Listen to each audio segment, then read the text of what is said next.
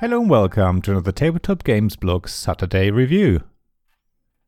Bubble, bubble, my lovely potions. You cackle gleefully as you carefully stir more solvents into the vial that's slowly being heated over the Bunsen burner. The library you're working in is full of old, musty smelling books, full of alchemic knowledge, carefully annotated and added to by the many generations of scientists who have come before you. You can't stop now. You're so close.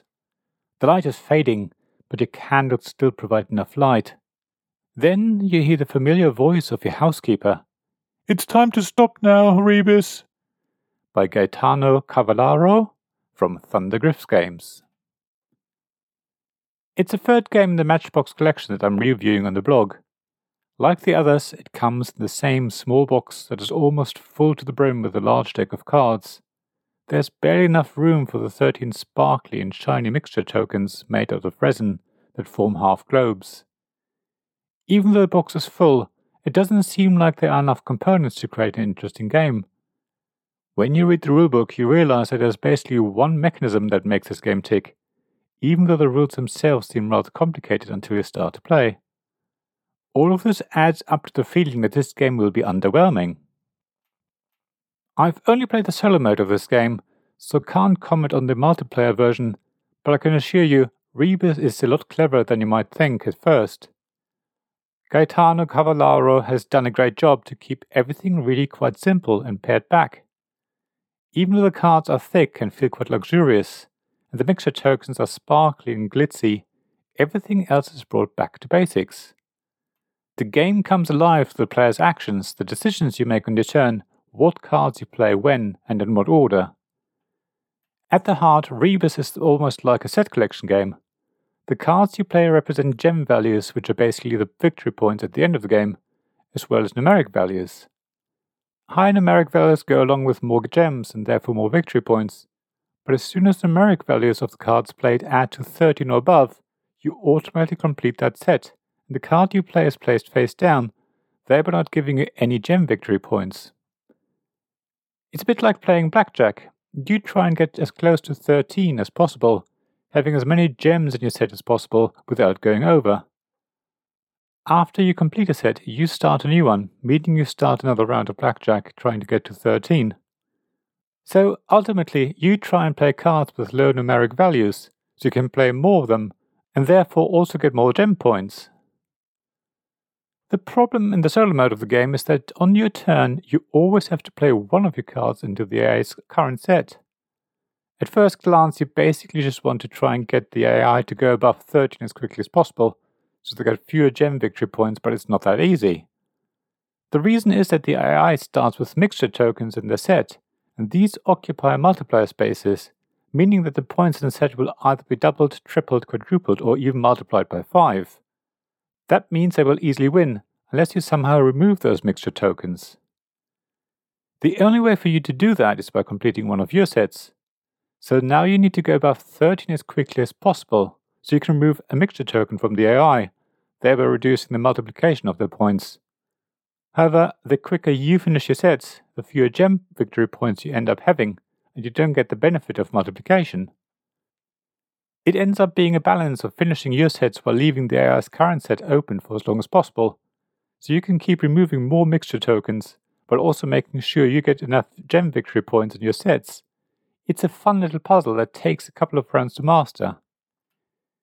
It gets even trickier because you start every turn with a hand of four cards, drawn from the large deck of so called library cards. The cards are divided into three groups red, blue, and green cards. Red cards have numeric values ranging from 1 to 3 and only 1 gem point, while blue cards are valued between 4 and 6 and will give you 2 gem victory points at the end of the game.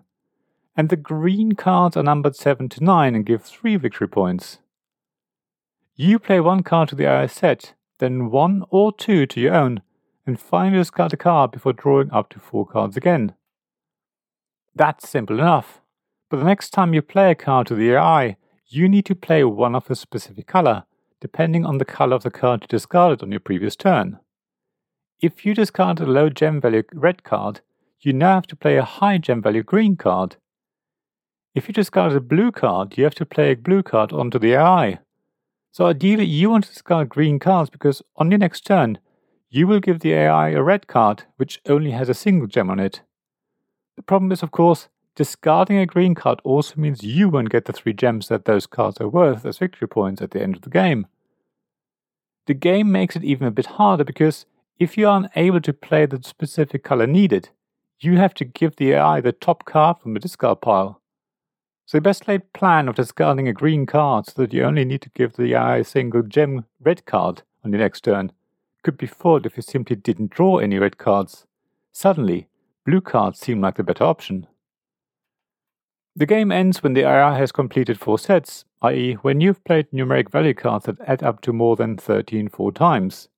You still finish your turn, playing cards of your own set, and then count up the gem points, considering the multipliers for the AI and whoever has more, you or the AI, wins the game. It's really quite simple, yet that simplicity makes for a really elegant game that is addictive and the sort of game that you will enjoy playing solo. It does remind me of Patience in some ways in that respect. The only niggle I have is with the rulebook. Of course, it's a small leaflet that fits in the box. That's fine, I quite like that actually. Unfortunately, the rules seem a bit complicated, even though it will all make sense very quickly when you start to play. What's worse though is that one of the illustrations in the solo rules is so tiny that you really can't tell what it is the game wants you to do during setup, and the text doesn't describe it either. However, find the online version of the rules on the Thundergryph website and zoom in, and it will make sense. It's just something to bear in mind, and basically, the rules tell you to put the mixture tokens on the AI's cards, leaving the two times space empty on all of them. The first IA set will have three shiny mixture tokens, one on the 3 times space, one on the 4 times space, and one on the 5 times space, while the other three AI sets will have one gold mixture token on the 3 times space, then one shiny mixture token on the 4 times space and one shiny on the 5 times space. So, if you fancy a quick little game that takes less than 15 minutes to play, then Rebis is really beautiful and fun, and very soon you will have beaten the AI and will try to beat your own high score. Thank you for listening to this Tabletop Games Blog Saturday Review podcast. Please check the description below for links mentioned in this episode, as well as to the written version of this article on the blog. If you enjoyed this episode, please subscribe, give us some stars, or leave a review. Please also tell your friends about me, and if you want to offer financial support, check out my Patreon Ko-fi pages, links to which you'll find in the blog at tabletopgamesblog.com. So thank you again for listening, and I hope to see you again soon.